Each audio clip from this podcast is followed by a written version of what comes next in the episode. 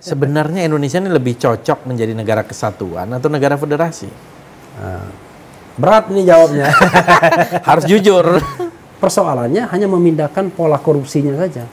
Dari korupsi ke daerah, pindah ke gubernur, dari gubernur pindah ke pusat, atau pusat ke daerah lagi bolak-balik. Kenapa korupsinya? Ya.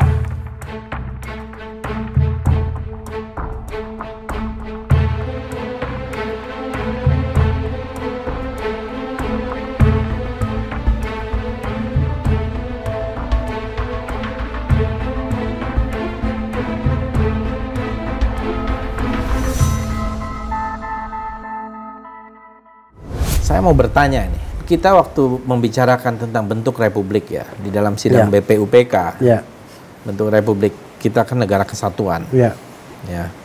Tetapi tidak bisa dipungkiri juga ada pikiran-pikiran tentang federasi. Nah, wah menarik ini. Saya tanya nih kepada Bung Leib, sebenarnya Indonesia ini lebih cocok menjadi negara kesatuan atau negara federasi?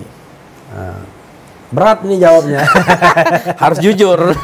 Jadi saya mau balik ke Minangkabau dulu ya kan. Jadi saya tahu gini sobat RH sekalian, kadang-kadang saya dianggap orang Minang, padahal saya orang Sumatera Selatan ya, bukan dari Minang ya. Tapi lucunya orang Sumatera Barat kalau ketemu saya panggil saya Da, dan dia sendiri nggak mengenali logat saya. Saya kira logat saya nggak ada Minangnya sama sekali. Namanya udah kelihatan lah. Mungkin karena Refly itu kan dipikirnya. Jadi kalau nggak salah Minangkabau itu kan menang kerbau kan, jadi konon katanya ada kerbau dari Jawa ya, kerbau dari Jawa. Itu legenda. Legenda, tapi kan itu kan bisa saran nantinya, tapi nggak apa-apa cerita namanya legenda kan. Kerbau dari Jawa, jagoan ini kerbau kan begitu. Nggak ada kerbau yang mampu menang sama dia. Tiba-tiba orang Minang diadu dengan kerbau kecil. Anak kerbau ini sedang menyusui. Nah, lalu kemudian dikasihlah tanduknya itu pisau, begitu. Betul. Begitu dia datang dengan kerbau yang gede gitu, ya dia otomatis dia mau menyusui ke bawahnya kan, ke perutnya, makanya mati. Ya kira-kira begitu kan, kayak David and Goliath. Ya. Nah, legendanya begitu. Iya. Jadi begini Bung, saya teringat ketika Amin Rais mendeklarasikan Partai Amanat Nasional tahun 1999 kan, waktu reformasi. Dia membuka percakapan mengenai federalisme waktu itu. Saya ingat tuh. Ya, dan sejak saat itulah Partai Amanat Nasional menjadi partai yang tidak populer. Iya. Terutama bagi pemilih Jawa, itu terus terang saja. Iya. Iya kan? Karena ide federalisme itu adalah ide orang-orang non-Jawa sebelumnya kan? Betul. Karena mereka menganggap bahwa dengan bentuk federalisme itu mungkin jauh lebih sejahtera dari sisi apa ya, distribusi pendapatan, resources ya. Nah, yang menjadi masalah adalah kalau halangan konstitusionalnya itu kan bisa diubah pasalnya kan. Pasal 37 mengatakan bentuk negara kesatuan itu adalah non-amendable article, nggak boleh diubah. Tapi kan gampang, tinggal ubah aja undang-undang dasarnya dulu kan, pasalnya diubah lalu kemudian mengubah bentuk negara.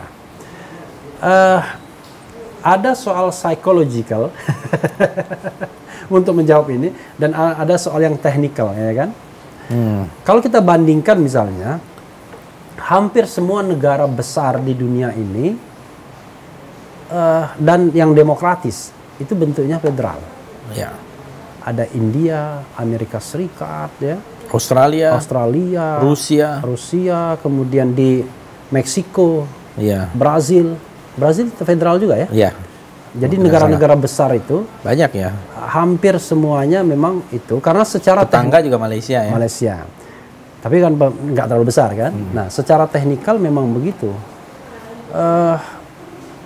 Secara ide ya kita kan nggak boleh tertutup dari sisi ide. Hanya memang persoalan terbesar adalah bagaimana menjamin agar tidak terjadi disintegrasi kan. Ada dulu pemimpin yang nggak terlalu paham dengan apa federalisme mengatakan, nanti kalau kita jadi federal, saya mau datang ke sana pakai paspor. Waduh. Ada loh pemimpin begitu. Iya. Bung Fadli tahu lah ya, kita nggak perlu menyebutkan namanya. Jadi sebagai sebuah ide, saya kira ya masih bisa dibahas ya. Tapi dari sisi realitas politik, for the time being saat ini, saya kira di Amerika kan istilahnya susah. Tetap sama aja gubernur. Ya, tetapi memang kan kalau kita bicara tentang federalisme itu begini, selalu ada kontraksi antara pemerintah pusat dan pemerintah daerah kan. Ya. Sejauh mana pemerintah pusat itu punya kewenangan. Kalau teorinya gini. Pakai teori residu kan, kalau kekuasaan itu didefinisikan di pusat, sisanya di daerah, maka itu sistem pemerintahnya federal. Kalau yang didefinisikan itu adalah pusat, yang daerah, sisanya di pusat, itu bentuk negara kesatuan. Tapi Indonesia ini sebenarnya negara kesatuan yang arrangementnya sedikit federal. Karena kenapa? Karena pemerintah pusat itu kekuasaannya didefinisikan, yaitu bahwa pemerintah pusat berkuasa atas 6 bidang kan, yaitu pertahanan, keamanan, kemudian agama, luar negeri, fiskal dan moneter, kan begitu. Cuma 6 itu tidak close, yang membuat kita masih negara kesatuan. Dan bidang-bidang lain yang menurut undang-undang memang perlu di handle oleh pemerintah pusat. Nah, ternyata walaupun ada semacam arrangement federal, justru hari-hari terakhir ini saya lihat kita kok semakin sentralistik. Kalau kita lihat misalnya undang-undang tentang pemerintahan daerah, undang-undang nomor 2 tahun 1999, itu sedikit ke daerah beratnya. Betul. Kemudian undang-undang 32 2004. Ya lumayan lah, undang-undang iya, undang-undang 23 2014 ini lebih sentralistik. Banyak sekali kewenangan-kewenangan daerah yang dicabut, ditarik ke pusat lagi. Padahal kan itu kan bukan menyelesaikan masalah. Persoalannya hanya memindahkan pola korupsinya saja. Dari korupsi ke daerah, pindah ke gubernur, dari gubernur pindah ke pusat, atau pusat ke daerah lagi, bolak-balik. Kenapa korupsinya? Ya, karena akar masalahnya kan nggak diselesaikan. Kan akar rootnya kan nggak diselesaikan. Bagaimana kita memberantas korupsi itu? Jadi kalau misalnya gini, saya mencabut kewenangan yang diberikan kepada kabupaten kota, kepada bupati dan wali kota, karena bupati dan wali kotanya suka korupsi, terutama korupsi perizinan, sumber daya alam, tambang dan lain sebagainya. Saya cabut untuk pusat, kan begitu? Kan suapnya kan pindah, governance-nya nggak berubah. Cuma suapnya pindah tadi, suapnya kepada kabupaten kota atau bupati wali kota. Sekarang ke pusat. Ke pusat, kan begitu. Nah, saya kira pada masa reformasi ini, Bung, saya merasa paling prihatin adalah korupsi itu tidak tidak diadres, tidak dijawab, tidak amanat reformasi yang tidak dilaksanakan secara baik itu adalah pemberantasan korupsi. Makanya saya mengatakan. Misalnya dalam satu masa saya pernah menulis, saya mengatakan Presiden Jokowi, oke, bagus dalam pembangunan ekonomi ketika dia membangun infrastruktur di awal ya, 2017 ke bawah. Kalau sekarang kan kita sama-sama hancur, kita tahu karena ternyata dampak krisis, corona, hutang dan lain sebagainya itu luar biasa. Kemudian konsolidasi politik luar biasa, ingat kan KMP hanya bertahan 1 tahun saja, bubar langsung. Betul. Kan? Dan bahkan sekarang Gerindra pun masuk pemerintahan loh. Jangan lupa ini dari Gerindra ini. Nah, tetapi di bidang hukum, terutama pemberantasan korupsi, nggak maju-maju. Coba, siapa yang bisa misalnya menjangkau Mahkamah Agung dan badan-badan peradilan di bawahnya? Hampir tidak tersentuh. Itu seperti pulau yang terisolasi sendiri. Tidak ada kekuasaan yang sanggup mentorpedo sana. Sekarang Mahkamah Konstitusi sudah pulau tersendiri juga, sudah jabatannya diberikan Bung Fadli CS kan, 15 tahun untuk hakimnya atau 70 tahun pensiun kan. Praktik-praktik korupsi yang harusnya diberantas oleh penegak hukum juga bermasalah. Kasus terakhir Joko Chandra konon diduga melibatkan orang besar kan di gedung Bundar ya. Bukan gedung Bundar. Kadang-kadang udah jelas lah itu. Mengubah U-nya jadi A itu ya. Tapi ini just joke ya, biar kita tidak dianggap pencemaran nama baik. Jadi kalau kita lihat sebenarnya problem dari kita itu pada sisi regulasi, konstitusi, atau implementasi. Saya menganggap ada levelnya sendiri problemnya itu. Karena itu, karena levelnya berbeda-beda, kita addressnya harus berbeda-beda. Saya lihat di level konstitusi, ya, itu masih ada masalah yang harus kita selesaikan. Saya tahu lah posisi Bung Fadli kan, kembali kepada Undang-Undang Dasar yang lama, rewriting, ya, kan. Tapi oke lah, itu yang soal sikap. Tapi saya melihat ada beberapa yang perlu disempurnakan. Misalnya posisi Dewan Perwakilan Daerah itu mau ngapain? Benar, ya kan? Posisi MPR itu mau ngapain? Masa ada kerja yang kerjanya nggak ada? Ini mohon maaf nih teman-teman MPR ya. Kerjanya nggak ada, nggak jelas. Ya, which is cuma sekali dalam 5 tahun melantik presiden dan wakil presiden. Sisanya kan kapan-kapan. Tapi pimpinannya jumlahnya 10. Ya. 10 dengan DPD. Dibawa runtang-runtung kemana-mana. Nggak jelas nih mandatnya apa nih, kerjaannya apa, ya kan? Protokolernya tinggi, fasilitasnya besar, biayanya juga triliunan per tahun kan begitu. Karena itu kita harus dudukan kembali. Nah, dulu saya pernah membuat konsep, ya kita harus mestinya DPD itu diberdayakan. Tidak harus strong bicameralism. Jadi maksudnya sama persis tidak harus. Kalau sama persis nggak ada gunanya kan, 2 chambers. Jadi paling tidak ya relatifly misalnya mana bagian DPR, mana bagian DPD. Yang jelas dia harus mempunyai kekuasaan determinatif DPD. Ini kan enggak. Pengawasan tergantung DPR. Buat undang-undang tergantung DPR. Budget tergantung DPR. Lalu ngapain? Kalah dia sama ICW, sering dibilang orang kan. Nah, karena itu kalau ini sudah, maka MPR itu ya semacam joint session aja, nggak perlu dilembagakan sendiri. Saya mengatakan harusnya ketua MPR itu ex officio dirangkap oleh ketua DPD, wakil ketua MPR dirangkap oleh ketua DPR. Kenapa ketua DPD? Karena kan lebih banyak nggak kerjanya, maksudnya pekerjaan loadingnya kan agak berbeda dibandingkan DPR. Tapi kan gagasan-gagasan yang rasional, yang memangkas nomenklatur jabatan-jabatan, ini kan nggak populer di Indonesia. Nah, gitu. Memang masalahnya kan gini, ini masalah. Oh, saya jawab dulu. Oh, iya. Nah, karena itu ada level itu. Oh iya. Okay. Selain level konstitusional, itu ada level undang-undang. Nah, kalau kita bicara level undang-undang, banyak undang-undang yang bermasalah. Undang-undang Minerba yang baru. Sebentar lagi undang-undang Cilaka ya kan? Ciptaker Omnibus Law ya kan? Lalu undang-undang tentang pemulihan ekonomi dan penanganan Covid, undang-undang yang berasal dari Perpu nomor 1 2020. Iya. Belum lagi undang-undang tentang perubahan undang-undang KPK yang dianggap memperlemah KPK. Itu jadi banyak substansi undang-undang yang harusnya kita review kembali. Iya.